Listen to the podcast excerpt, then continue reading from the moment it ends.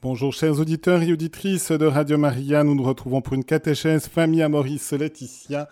Nous sommes dans ce chapitre 8, comme j'ai déjà eu l'occasion de le dire, qui a fait couler beaucoup d'encre il y a cinq ans dans la réflexion de théologiens, dans les médias. Voilà, on s'est beaucoup intéressé surtout à ce chapitre dans les médias. Et peut-être qu'on a négligé aussi l'intégralité de ce, cette exhortation apostolique du pape François. Mais j'aimerais prendre le temps et donc ne pas aller trop vite non plus sur ce chapitre, justement pour éclairer les réflexions du pape, pour nous aider à comprendre mieux ces situations parfois délicates que nous rencontrons quotidiennement. Et donc le thème d'aujourd'hui, c'est la route de l'Église, miséricorde et intégration. Et je vous propose, puisque nous sommes la fête de la Toussaint et vous verrez qu'il y a bien un lien entre cette fête et le sujet d'aujourd'hui, même si a priori il semblerait que non. Eh bien, je vous propose une hymne de la Toussaint. Au nom du Père et du Fils et du Saint-Esprit. Amen. Jésus Sauveur de notre monde, soutiens l'homme que tu rachètes et toi, Mère de Dieu si bonne, intercède pour sa misère. Que toute l'assemblée des anges, la cohorte des patriarches et les mérites des prophètes implorent pour nous ta clémence. Que ton précurseur, le Baptiste, Pierre, qui tient les clés du ciel, avec tous les autres apôtres, dénoue les chaînes de nos fautes que le cœur sacré des martyrs, les prêtres témoins de la foi, la sainte chasteté des vierges nous purifie de nos péchés. Que les intercessions des moines et tous les citoyens du ciel appuient notre prière instante, sollicitent pour nous la vie. Gloire te soit rendue au Christ, avec le Père et l'Esprit Saint, dont la merveilleuse lumière comble les saints à tout jamais. Au nom du Père et du Fils et du Saint-Esprit. Amen. Voilà, chers auditeurs et auditrices, je trouve que cet hymne correspondait bien à notre sujet, puisque nous rejoignons dans toutes ces catéchèses de cette période sur le chapitre 8 de l'exhortation apostolique à Maurice Laetitia, des situations qui sont d'une certaine manière, loin de l'idéal chrétien. Et cependant, et c'est là que je trouve qu'il y a un lien, eh bien, c'est toutes ces personnes, quelle que soit leur situation, quel que soit le sentiment qu'elles peuvent avoir aussi pour elles-mêmes de leur marginalité, quel que soit parfois aussi les jugements que l'entourage peut porter sur ces personnes, elles sont appelées à la sainteté. Et en effet, le Concile Vatican II, selon la grande tradition du reste de l'Église, lance un appel universel à la sainteté. Donc elle n'exclut absolument personne de cet appel à la sainteté. Et, eh bien, toutes ces situations, comme du reste chacun d'entre nous qui sommes marqués par une condition qui blesse notre cœur en raison du péché, eh bien, nous sommes tous appelés à la sainteté. En effet, seuls Jésus et Marie n'ont connu aucun péché. Jésus source de la sainteté, entièrement pure, Marie l'Immaculée Conception, mais autrement tous nous avons fait l'expérience du péché qui blesse notre cœur, qui nous éloigne de Dieu, et nous avons justement à nous laisser interpeller par la miséricorde de Dieu pour être toujours davantage intégrés. Et en effet, chaque fois dans ces strophes que nous venons d'écouter, il y avait justement la misère, le péché, nos fautes, euh, les, paralysies, les chaînes justement qui peuvent nous entraver dans notre marche. Toutes ces choses-là étaient présentes et pourtant, c'est une hymne de la Toussaint et qui montre que cet immense peuple de saints qui sont maintenant dans la gloire du ciel, eh bien, sont passés par ces difficultés de la vie présente, cette grande épreuve, nous disait l'Apocalypse, mais ils ont blanchi leur robe dans le sang de l'agneau. Et donc, dans ce sens-là, eh bien, nous sommes toujours tous appelés à la sainteté, et c'est un message plein d'espérance qui nous est proposé de cette manière-là, quelle que soit notre condition, quelles que soient les difficultés que nous rencontrons, quelles que soient les chutes que nous pouvons faire, eh bien, l'essentiel est d'apprendre à nous laisser relever, restaurer, purifier aussi par cette miséricorde de Dieu qui a été un tel don que Jésus lui-même eh bien, a souffert la croix pour nous dire justement cet immense amour de Dieu pour tous les pécheurs. Et par conséquent, eh bien, gardons justement cette ouverture pour nous tous. Ne nous limitons pas en disant, eh bien non, tu es finalement un pauvre qui doit rester pauvre au sens euh, de la misère. Non, nous sommes des pauvres qui devons ouvrir notre pauvreté à la miséricorde de Dieu pour que lui-même, par sa grâce, eh bien, nous purifie, nous sanctifie et nous permette d'atteindre le but de notre existence, qui est cette communion plénière avec Dieu dans le royaume des cieux et donc dans cette vision qui rendra notre être entièrement transparent, lumineux de la lumière de Dieu. Nous sommes donc au numéro 296 et j'irai à trois numéros en tout. 298, le pape intitule ce passage Le discernement des situations dites irrégulières. J'ai préféré prendre le titre, mais qui est aussi sorti de, de l'exhortation du pape, La route de l'Église, miséricorde et intégration.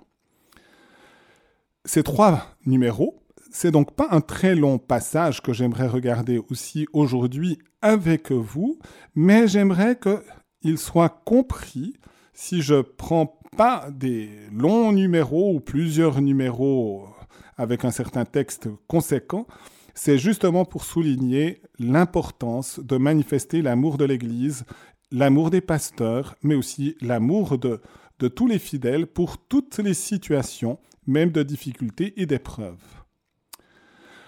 Je me propose du reste de commencer d'abord par le texte du pape avec quelques indications, et puis ensuite je me permettrai aussi d'approfondir ce passage. Le synode s'est référé à diverses situations de fragilité ou d'imperfection.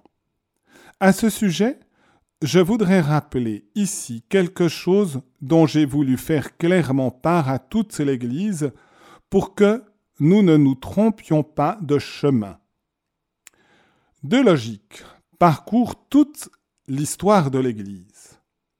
Exclure et réintégrer. La route de l'Église, depuis le concile de Jérusalem que nous trouvons dans le livre des Actes des Apôtres au chapitre 15, est toujours celle de Jésus.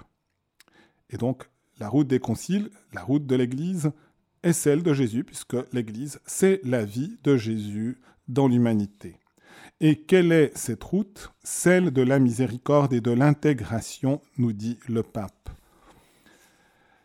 La route de l'Église est celle de ne condamner personne éternellement, de répandre la miséricorde de Dieu sur toutes les personnes qui la demandent d'un cœur sincère, car la charité véritable est toujours imméritée, inconditionnelle et gratuite. Donc ne condamnez personne éternellement. Cela signifie que nous devons avoir l'espérance que Dieu est capable d'arracher tous les cœurs finalement à la pente de fermeture à son amour. J'ose dire que même les pires, par exemple des dictateurs, on peut penser, on a quand même eu un certain nombre de, de, personnes, par exemple Hitler, mais même dans l'âge récent, nous avons aussi des personnes qui ont pu faire beaucoup de mal. On ne sait pas ce qui a pu encore se passer au dernier instant de leur vie, même si on sait que plus nous nous enfermons, plus nous, nous ne voulons pas laisser la grâce de Dieu nous toucher, eh bien, il peut y avoir justement ce qu'on appelle une impénitence finale et un refus d'accueillir la miséricorde de Dieu qui pourtant voudrait nous transférer dans le royaume des cieux et voudrait justement nous rétablir dans la grâce de Dieu et donc dans l'amitié divine. C'est possible, l'homme peut refuser définitivement, même au dernier souffle de sa vie, C'est cela aussi le mystère de l'enfer. Mais Dieu veut que tous les hommes soient sauvés. Et donc, il nous est certain qu'il donne à tous la possibilité d'être sauvés et donc de recevoir sa grâce. Et c'est pourquoi nous ne devons pas désespérer, même des situations qui semblent les plus désespérantes, les causes les plus dramatiques, eh bien, peuvent encore, par la puissance de Dieu, trouver une issue favorable, positive, et qui permet à la personne d'être réintégrée dans le royaume de Dieu. Nous devons reconnaître du reste ce que nous dit encore le pape, que la véritable charité est toujours imméritée, inconditionnelle et gratuite. Elle nous est offerte. C'est parce que Dieu nous aime que nous pouvons avoir justement un chemin de sainteté.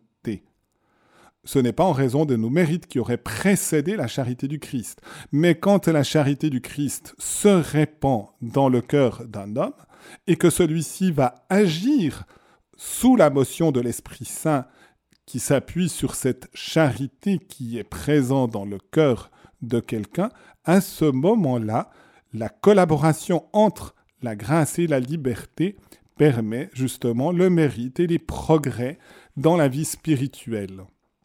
Donc, il faut éviter des jugements qui ne tiendraient pas compte de la complexité des diverses situations.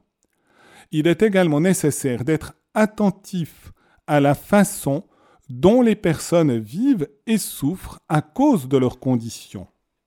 Et en effet, on peut être dans une situation de fragilité, on peut reconnaître finalement sa misère, son péché. On peut s'y complaire, et ce n'est pas un bon signe.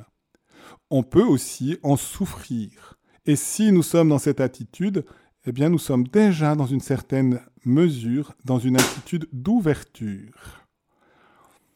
Et c'est cela que le pape vient nous dire. Les personnes vivent et souffrent à cause de leurs conditions parfois blessées. Il s'agit d'intégrer tout le monde, nous dit encore le pape. On doit aider chacun à trouver sa propre manière de faire partie de la communauté ecclésiale, pour qu'il se sente objet d'une miséricorde imméritée, inconditionnelle et gratuite. Personne ne peut être condamné pour toujours, parce que ce n'est pas la logique de l'Évangile. Je ne me réfère pas seulement, nous dit le pape, aux divorcés engagés dans une nouvelle union, mais à tous, en quelque situation qu'ils se trouvent. Bien entendu, si quelqu'un fait ostentation d'un péché objectif comme si ce péché faisait partie de l'idéal chrétien, ou veut imposer une chose différente de ce qu'enseigne l'Église, il ne peut prétendre donner des cours de catéchèse ou prêcher. Et dans ce sens, il y a quelque chose qui le sépare de la communauté, et le pape fait une référence à Matthieu 18, 17. Il faut réécouter l'annonce de l'Évangile et l'invitation à la conversion. Ici, le pape mentionne finalement ce qui peut être l'obstacle majeur à la conversion, ce n'est pas d'abord le péché comme tel, mais c'est finalement, oui, aussi un péché, mais l'orgueil qui refuse de reconnaître notre condition de pécheur et donc qui refuse aussi humblement de dire oui, j'ai péché. J'ai péché, prends pitié. Si nous ne nous tournons pas vers la miséricorde de Dieu en demandant au Seigneur de prendre pitié, eh bien, nous n'avancerons pas sur ce chemin de la conversion. Du reste, nous avons eu récemment la parabole de Jésus, appelée la parabole du publicain et du pharisien. Et en effet, le pharisien, lui, vient au temple, mais il se targue de sa justice. Il dit tout le bien qu'il fait. Il y ajoute du reste le mépris du publicain qui était aussi présent. Et finalement, sa prière ne demande rien, puisqu'il est satisfait de lui-même. Mais en réalité, son cœur est fermé il n'a pas besoin de la miséricorde de Dieu. En réalité, il en a encore un grand besoin parce que c'est son orgueil qui le ferme à la miséricorde. Par contre, le publicain, lui, se tient à distance, au fond, humblement, se frappe la poitrine et ose dire ce que nous disons aussi chaque fois à l'Eucharistie pour nous y préparer. Aie pitié, Seigneur, du pécheur que je suis. Et Jésus nous dit, c'est celui-ci qui est reparti justifié. Son attitude était humble, et même s'il était peut-être marqué par de nombreuses fautes, son humilité a attiré la miséricorde. Ou peut-être plus exactement, la miséricorde de Dieu a suscité l'humilité. Tandis que la miséricorde, qui rejoint un cœur imperméable en raison de son orgueil, ne, ne parvient pas à ouvrir le cœur, parce que justement le cœur est imperméable. Il n'a pas besoin de la miséricorde en apparence. Et donc, la miséricorde, par l'annonce de l'Évangile, chaque fois une invitation à la conversion et donc un réel changement de direction et de vie. Cependant, même pour celui-là, il peut y avoir une manière de participer à la vie de la communauté, soit à travers des tâches sociales, des réunions, de prières, ou de la manière que, de sa propre initiative, il suggère en accord avec le discernement du pasteur. En ce qui concerne la façon de traiter les diverses situations dites irrégulières, les pères synodaux ont atteint un consensus général que je soutiens. Dans l'optique d'une approche pastorale envers les personnes qui ont contracté un mariage civil, qui sont divorcées et remariées, ou qui vivent simplement en concubinage, il revient à l'Église de leur révéler la divine pédagogie de la grâce dans leur vie et de les aider à parvenir à la plénitude du plan de Dieu sur eux, toujours possible avec la force de l'Esprit Saint. Ici, le pape nous parle de pédagogie. On aura peut-être l'opportunité d'y revenir aussi dans un petit instant. On pourrait dire que les situations lorsqu'on est en marge de la plénitude de ce que Dieu veut nous donner, eh bien nous sommes comme dans une démarche catéchuménale, par étapes. C'est une pédagogie de Dieu qui nous aide à grandir, à progresser, à rejoindre l'idéal, non pas à rabaisser l'idéal en disant il est faux cet idéal, et de dire la mesure, c'est ce que moi je décide, ce que je fais, même si c'est en dehors de ce que Dieu veut. Non, nous devons garder cet idéal et souffrir d'une certaine manière de ne pas le rejoindre tout de suite, c'est déjà une porte ouverte à la miséricorde divine. Et le pape nous dit encore quelque chose d'important, en disant de garder la plénitude justement du plan de Dieu. Comme pasteur, si nous disons à une personne qui peut être loin de l'Église, ben restez loin de l'Église, c'est une manière de lui dire je ne vous aime pas de lui dire oui, vous êtes encore appelé à la sainteté. Un jour vous serez dans le royaume des cieux, un jour vous serez célébré le 1er novembre avec tous les saints du ciel. Voilà ce que Dieu vous offre gratuitement et il vous invite à entrer dans cette dynamique. Même si pour le moment il y a encore des retards, même s'il y a encore des pannes, même si vous n'avancez pas au rythme plein que le Seigneur voudrait aussi pour vous, eh bien, vous restez appelé à cela. C'est ça l'annonce du plan de Dieu tout entier. Et ce n'est pas parce que nous compterions sur nos propres forces, celui qui est loin de Dieu, mais aussi même comme pasteur, nous ne devons pas compter sur nos propres forces, notre savoir-faire, on doit essayer d'être le plus délicat possible, le plus vrai possible, mais en même temps, nous devons nous appuyer, nous dit le pape, sur la force de l'Esprit Saint. C'est l'Esprit Saint qui, justement, eh bien, nous aide à vivre dans cette perspective sans perdre l'orientation vers la sainteté.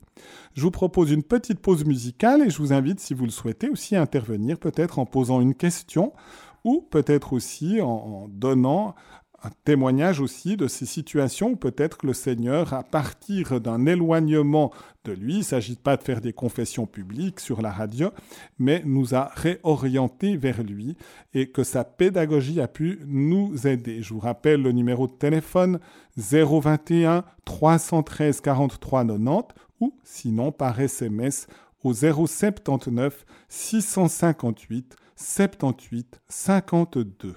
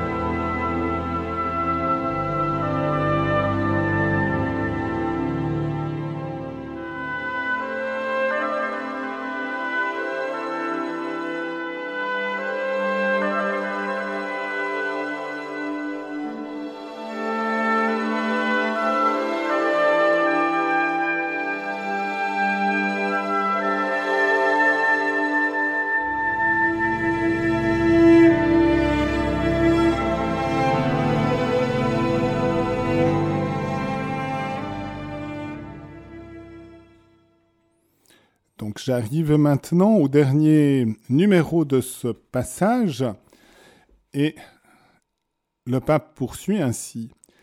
Les divorcés engagés dans une nouvelle union, par exemple, peuvent se retrouver dans des situations très différentes qui ne doivent pas être cataloguées ou enfermées dans des affirmations trop rigides sans laisser de place à un discernement personnel et pastorale appropriée. Ici, le mot important, c'est de voir que toutes les situations sont différentes. Il y a des ouvertures ou des fermetures qui ne sont pas les mêmes chez les uns, chez les autres, dans chaque histoire personnelle.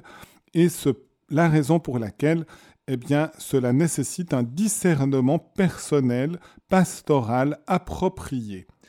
Ça sera du reste une invitation en conclusion de ce chapitre 8 du pape qui engage toutes les situations où les personnes pensent que c'est irrémédiablement perdu peut-être, eh bien de dire allez rencontrer un pasteur, demandez-lui son discernement, son éclairage, en espérant justement que comme pasteur, il vous manifeste aussi cet amour inconditionnel de Dieu à votre égard. C'est finalement cela qui est important. On peut faire une expérience à travers le contact pastoral. Ça pourra être aussi un frère, une sœur qui a de la sagesse aussi, qui est dans la lumière de la vérité, qui en même temps a le désir de nous aider à progresser sur ce chemin de la sainteté, et qui pourra, en nous accueillant favorablement, fraternellement, eh nous donner aussi une expérience de cette fraternité que Jésus veut exprimer par le mystère de son Église.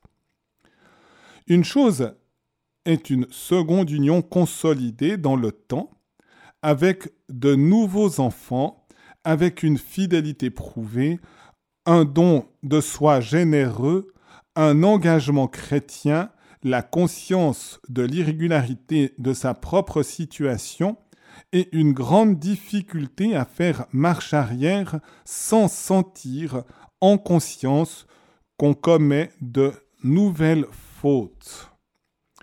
Ici, le pape mentionne justement une situation plutôt d'ouverture, favorable d'une certaine manière, même si nous sommes dans une situation d'irrégularité. Et en effet, ce n'est pas la même chose, il va le dire aussi dans un tout petit instant, ce n'est pas la même chose si il y a une rupture brutale, violente, avec, on pourrait dire, beaucoup de, de haine, d'animosité, s'il y a un abandon aussi de sa responsabilité à l'égard des enfants, qui sont nés de cette première union, que finalement on ne cherche pas du tout à donner l'aide nécessaire, qu'elle soit du reste matérielle, mais aussi tout dans le registre de l'éducation. Si on est dans une attitude où on est en train de dévaloriser l'autre conjoint, de telle sorte que les enfants, par exemple, s'éloignent au maximum de lui, si on est dans cette logique, c'est différent. Si on est dans une logique finalement de simplicité, de reconnaître finalement un échec, mais en même temps de continuer humblement à faire confiance à la grâce de Dieu, de demander justement si on a créé une nouvelle union et que peut-être dans la nouvelle union, il y a eu des enfants et que tout un coup, peut-être 10, 15 ans après, des lumières nous sont octroyées parce que le Seigneur travaille le cœur aussi de chaque personne dans son chemin et que à ce moment-là, étant engagé dans une nouvelle union, étant, c'est ça qui veut dire dans une fidélité prouvée, c'est-à-dire qu'il n'y a pas d'infidélité en raison de la deuxième union. Ça ne veut pas dire si le premier mariage, par exemple, était sacramentel, ou en tout cas qu'il n'a pas été manifesté qu'il n'était pas sacramentel par la procédure de nullité du mariage, si on est dans cette nouvelle union et qu'on se rend compte que s'il y avait une rupture, même si peut-être qu'on pourrait dire ça aurait été mieux maintenant que je comprends que mon premier mariage était un lien indissoluble, eh bien s'il y avait cette rupture à ce moment-là, ça pourrait être un détriment aussi des enfants nés de la deuxième union. Donc on voit que beaucoup de situations sont différentes. Et donc le pape veut nous rendre tous, toute l'Église, attentive justement à ces situations fort différentes. Et on ne peut pas appliquer un seul et unique schéma à toutes les situations. L'Église reconnaît, poursuit le pape, des situations où l'homme et la femme ne peuvent pas, pour de graves motifs, par exemple l'éducation des enfants, remplir l'obligation de la séparation.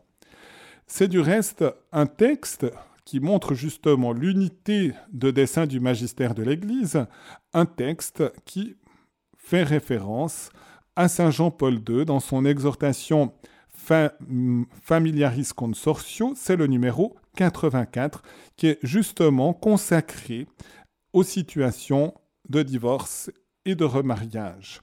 Je vous laisserai aussi peut-être aller lire ce numéro de, de Saint Jean-Paul II qui peut éclairer, qui mentionne, on pourrait dire, aussi les situations avec une certaine objectivité et on pourrait dire avec les exigences aussi de l'Évangile sur l'indissolubilité du mariage. Dans la note, du reste, le pape mentionne justement ce, ce lien.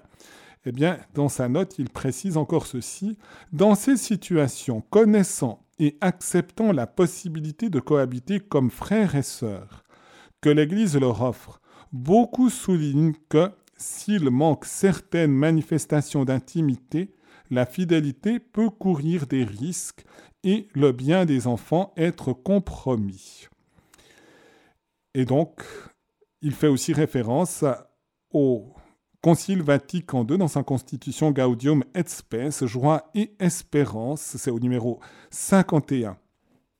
Ici, c'est pas nécessairement du reste une situation de divorce et de remariage, mais de dire nous devons aussi faire attention, l'union, on pourrait dire conjugale, dans la pleine intimité, peut consolider aussi la fidélité du couple.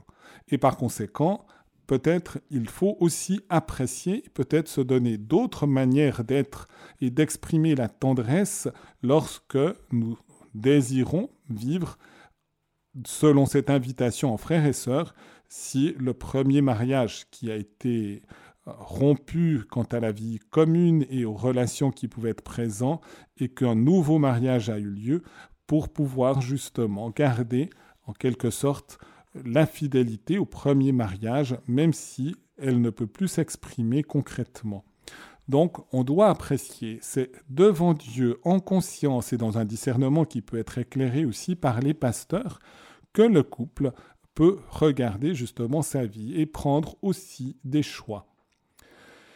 Il y a aussi le cas de ceux qui ont consenti d'importants efforts pour sauver le premier mariage et ont subi un abandon injuste ou celui de ceux qui ont contracté une seconde union en vue de l'éducation de leurs enfants et qui ont parfois en conscience la certitude subjective que le mariage précédent, irrémédiablement détruit, n'avait jamais été valide.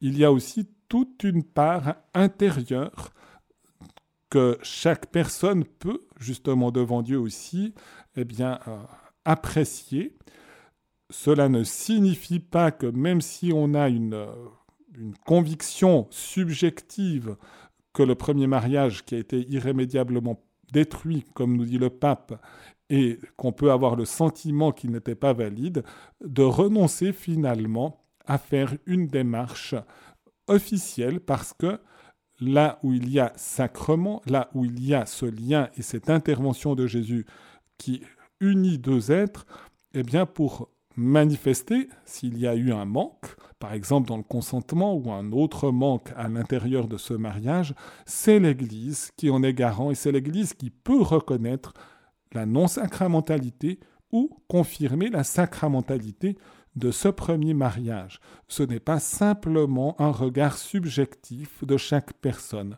mais il doit y avoir un regard de l'Église.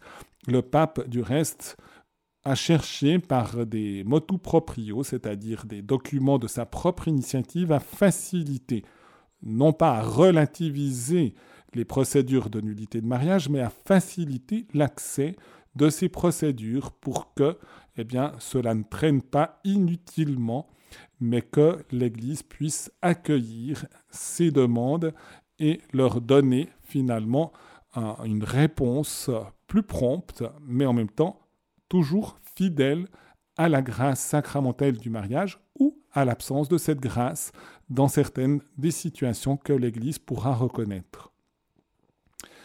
Mais autre chose est une nouvelle union, nous dit le pape, provenant d'un divorce récent, avec toutes les conséquences de souffrance et de confusion qui affectent les enfants et des familles entières, ou la situation d'une personne qui a régulièrement manqué à ses engagements familiaux.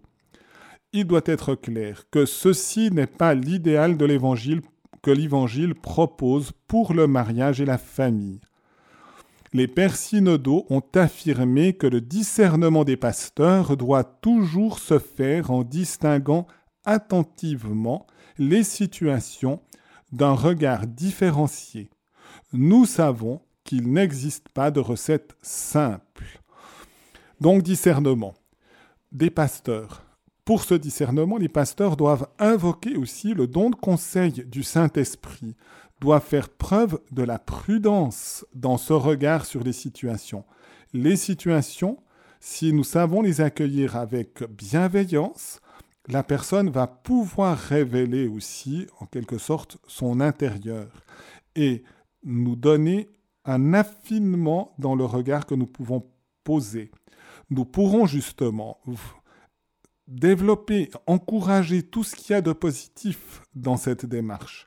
Nous pourrons aussi donner une lumière de discernement sur ce qui a pu être réellement des fermetures et, et pouvoir ainsi aussi les surmonter. Et c'est la raison pour laquelle nous ne pouvons pas faire je dirais ça clairement, à la radio, par exemple, ce discernement, il rejoint chaque personne individuellement. C'est du reste un des éléments spécialement de ce chapitre 8, mais même d'une manière générale de l'ensemble de l'exhortation du pape à Maurice et Laetitia. Ce n'est pas d'abord un document qui nous donne les normes de l'Église, elles ont peut-être déjà été affirmées dans d'autres documents, comme du reste le pape François le mentionne à propos de ce numéro 84 de l'exhortation apostolique de Saint Jean-Paul II Familiaris Consortio numéro 84 sur les situations de divorce et de remariage. Donc, ce n'est pas cet angle que le pape a voulu voir, c'est justement rejoindre les situations concrètes. Et d'une certaine manière, dans l'Évangile, nous avons aussi ces mêmes choses qui sont exprimées. En effet, le Christ, par exemple, parle aux foules. On pourrait dire aujourd'hui, tous les documents, et c'est ça qui rend les choses aussi difficiles d'une certaine manière, les documents officiels de l'Église sont offerts à tout le monde. Tout le monde peut consulter les documents officiels de l'Église. Je dirais qu'il y a un certain nombre d'années, quand on écrivait les documents en latin, qu'on ne pouvait les avoir non pas sur Internet, mais seulement euh, lorsqu'on les achetait, eh bien, on pourrait dire seulement un certain nombre de personnes initiées pouvaient avoir accès à ces documents. Aujourd'hui, c'est vrai que tous les documents de l'Église sont offerts à un large public et parfois avec un manque de grille de lecture de ces documents. il y a des documents qui sont adressés à tous. Du reste, le pape dit, voilà, je m'adresse aux, évêques, aux, aux, prêtres, aux diacres et à tout le peuple de Dieu, parfois même aux personnes de bonne volonté. Il y a d'autres documents qui sont adressés plus spécifiquement à une catégorie ou à une autre dans l'Église. Et on voit dans l'Évangile aussi Jésus s'adressant aux foules, ou s'adressant aux disciples, ou s'adressant aux apôtres, ou parfois aussi, et non pas dans un climat casuistique qui voudrait enfermer ou faire d'un événement ponctuel, précis, concernant une seule personne, d'en faire une règle générale. Mais le Christ aussi rencontre des personnes. On avait récemment l'évangile de sa rencontre avec Zachée. Et son attitude de miséricorde va provoquer une vraie conversion. Ou avec la femme adultère ou la samaritaine, on voit des exemples. Et Jésus va nous apprendre finalement cette attitude miséricordieuse qui n'a rien à voir avec une complicité avec le péché. J'ai eu l'occasion aussi de le dire récemment. Ce n'est pas la loi contre le pécheur, mais ce n'est pas non plus le pécheur contre la loi. C'est une destruction radicale. L'évangile et la bonne nouvelle de Jésus, sa personne, une destruction radicale du péché, mais c'est un amour des pécheurs. Et je vous propose justement de faire une petite pause musicale, et si vous voulez intervenir après, vous pourrez le faire au 021 313 43 90, et c'est en lien avec un psaume, et qui nous donne justement de pouvoir chanter la divine miséricorde.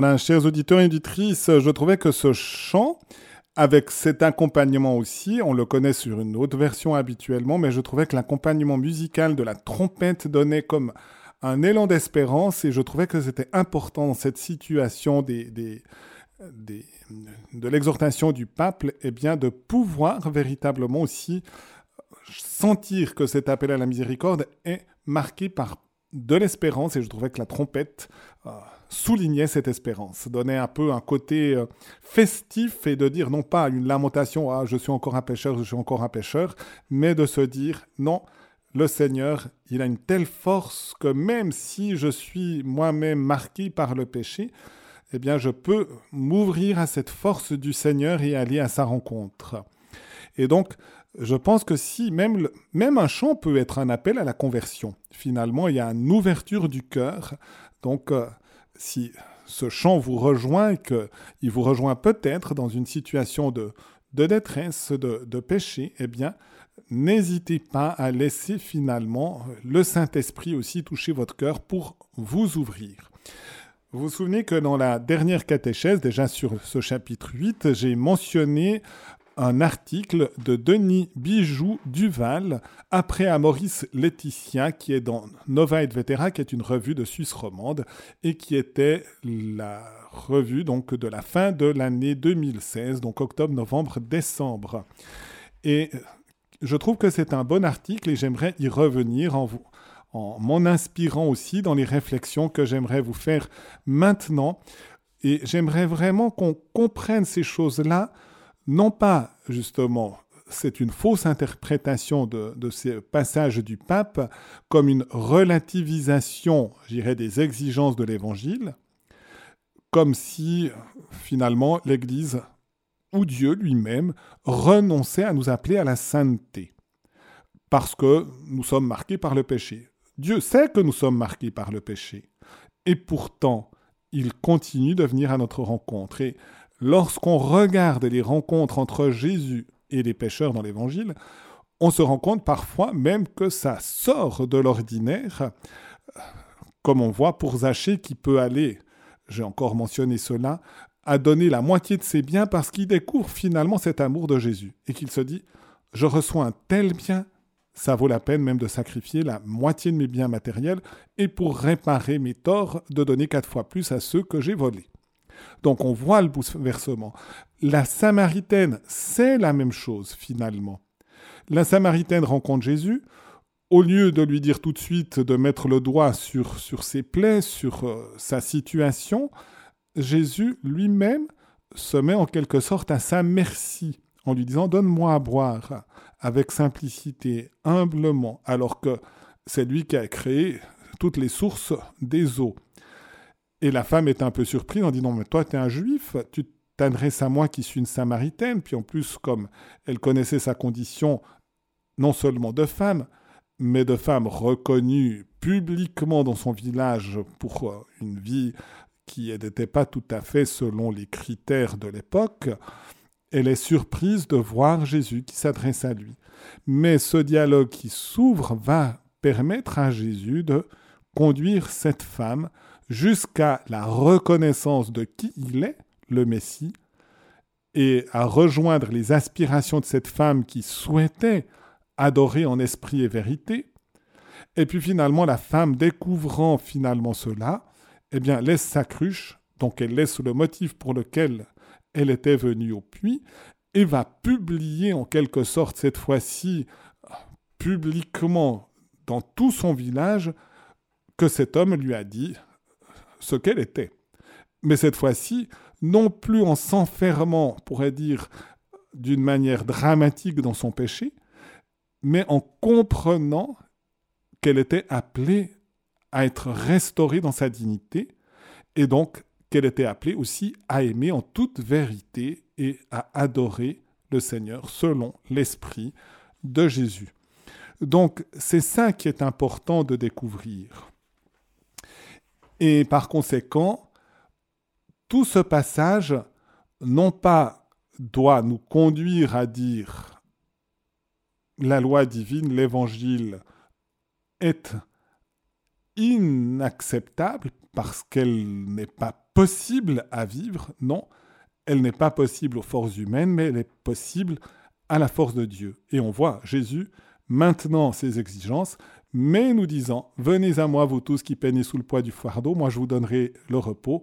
Et ce repos, c'est sa grâce, c'est l'action de l'Esprit Saint en nous. C'est pourquoi tout ce chapitre est traversé par la miséricorde, par l'espérance. Je m'appuie sur les forces de Dieu et je continue de garder mon désir d'aller à Dieu, et aussi par un chemin. Et c'est pourquoi il y a une gradualité. Je n'accède pas au sommet tout de suite, mais j'ai le désir de m'acheminer vers le sommet.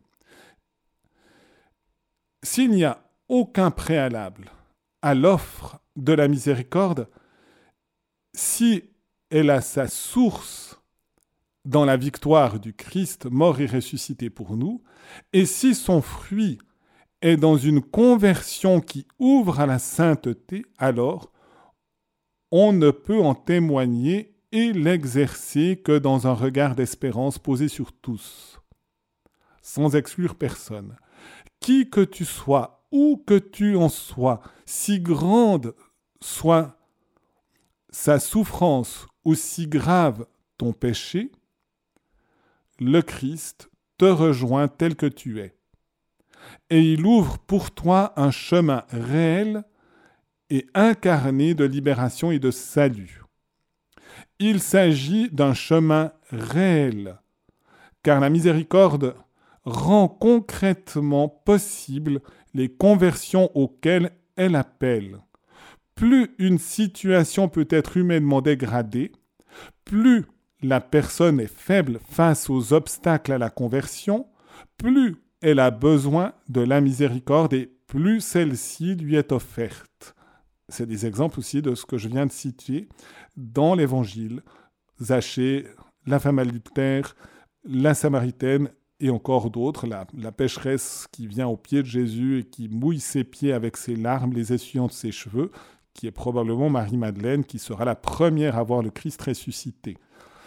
Autrement dit, la miséricorde ne consiste pas à chercher des accommodements et des compromis liés plus ou moins à l'idée que face à de si grands obstacles, seule une conversion partielle serait possible. Nous ne devons pas nous dire on peut s'arrêter en cours de route. On déboucherait alors en pratique sur l'idée qu'à certains ne serait possible qu'une sainteté diminuée dont ils devraient se contenter. Vous voyez derrière la note de mépris de cette attitude qui est souvent qualifiée de pastorale, mais je la mets vraiment, ce mot pastoral, entre guillemets. L'offre de la miséricorde affirme au contraire qu'un vrai chemin de sainteté, pleine et entière, est ouvert à tous, et que les obstacles ne peuvent tenir face à la victoire du Christ. En effet, quand il paraît humainement impossible qu'une personne se sorte d'une situation de péché, la juste réponse ecclésiale ne consiste pas à la laisser à des demi-mesures, mais à travailler avec elle et avec la grâce de Dieu pour rendre possible ce qui paraît pour l'instant impossible. Les solutions de repli vers des accommodements ne sont pas miséricordes. Justement, c'est pas la miséricorde qui s'exprime lorsqu'on relativise l'appel à la sainteté. C'est la miséricorde qui appelle à la sainteté. C'est là qu'intervient la question justement de la gradualité. C'est-à-dire, c'est un chemin. Nous n'avons pas nécessairement une solution instantanée, mais un chemin. Et c'est la raison pour laquelle l'Église, par ses pasteurs, par aussi tous les témoins authentique de l'Évangile doit chercher à accompagner ces situations avec justement cette bonté miséricordieuse. Il s'agit donc bien d'un acte, d'une pédagogie dans l'accompagnement que nous pouvons apporter à des personnes. En effet, on pourrait dire, certaines questions font partie de l'enseignement moral de l'Église.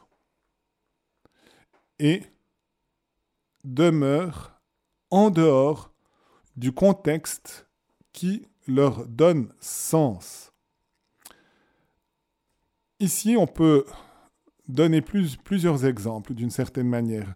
Si vous devez faire la réparation d'une maison, que vous apercevez que la fenêtre du deuxième étage est cassée, puis vous mettez toute votre énergie à réparer le deuxième étage, mais vous n'avez pas fait attention que le rez-de-chaussée est en mauvais état et même les fondements de la maison eh bien, sont ébranlés. Ça ne servira à rien de réparer le deuxième étage, la fenêtre du deuxième étage. Et par conséquent, il faut revenir parfois aux fondamentaux. Et le fondamental dans l'évangile, c'est notre attachement à Jésus, c'est comprendre que Jésus nous aime, même si on est des pécheurs. Si on cherche uniquement à corriger peut-être certains défauts, on pourra être finalement dans quelque chose qui ne correspond pas au véritable chemin pour cette personne. Autre exemple, si un enfant ne sait pas faire les additions, vous n'allez pas lui proposer des racines carrées, encore moins des logarithmes, ou des choses un peu plus compliquées encore au niveau mathématique. Ça ne servira à rien, il ne sera pas capable de l'intégrer. Ça ne veut pas dire que les racines carrées et les logarithmes sont faux. Et donc, aussi, dans la vie morale, spirituelle, il y a des choses qui sont comme des fondements, il faut les poser pour pouvoir avancer. Et donc, il est nécessaire de pouvoir mettre dans l'annonce de l'Évangile, dans le climat missionnaire que nous devons avoir vers ceux qui sont loin, eh bien nous devons avoir justement l'annonce non seulement des vérités, on pourrait dire, morales, de justice, qui sont nécessaires, mais aussi de toute la vie théologale, de foi, d'espérance et de charité. Et par conséquent, c'est aussi important d'avoir ce sens de ce progrès dans la vie spirituelle de ce chemin et qui sera justement une aide pour les personnes qui peuvent être loin pour s'approcher et finalement entrer véritablement dans une logique qui leur permettra d'avancer sérieusement, résolument sur le chemin finalement de la sainteté.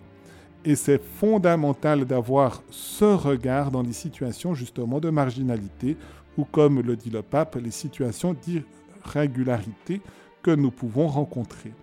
Ce n'est pas relativiser la radicalité de l'évangile, c'est au contraire manifester comme Jésus que le trésor du règne de Dieu vaut la peine encore de tout ventre pour suivre Jésus jusqu'au bout, mais loin d'être une tristesse, eh c'est une joie de savoir que Dieu va nous offrir l'intégralité finalement de son amour.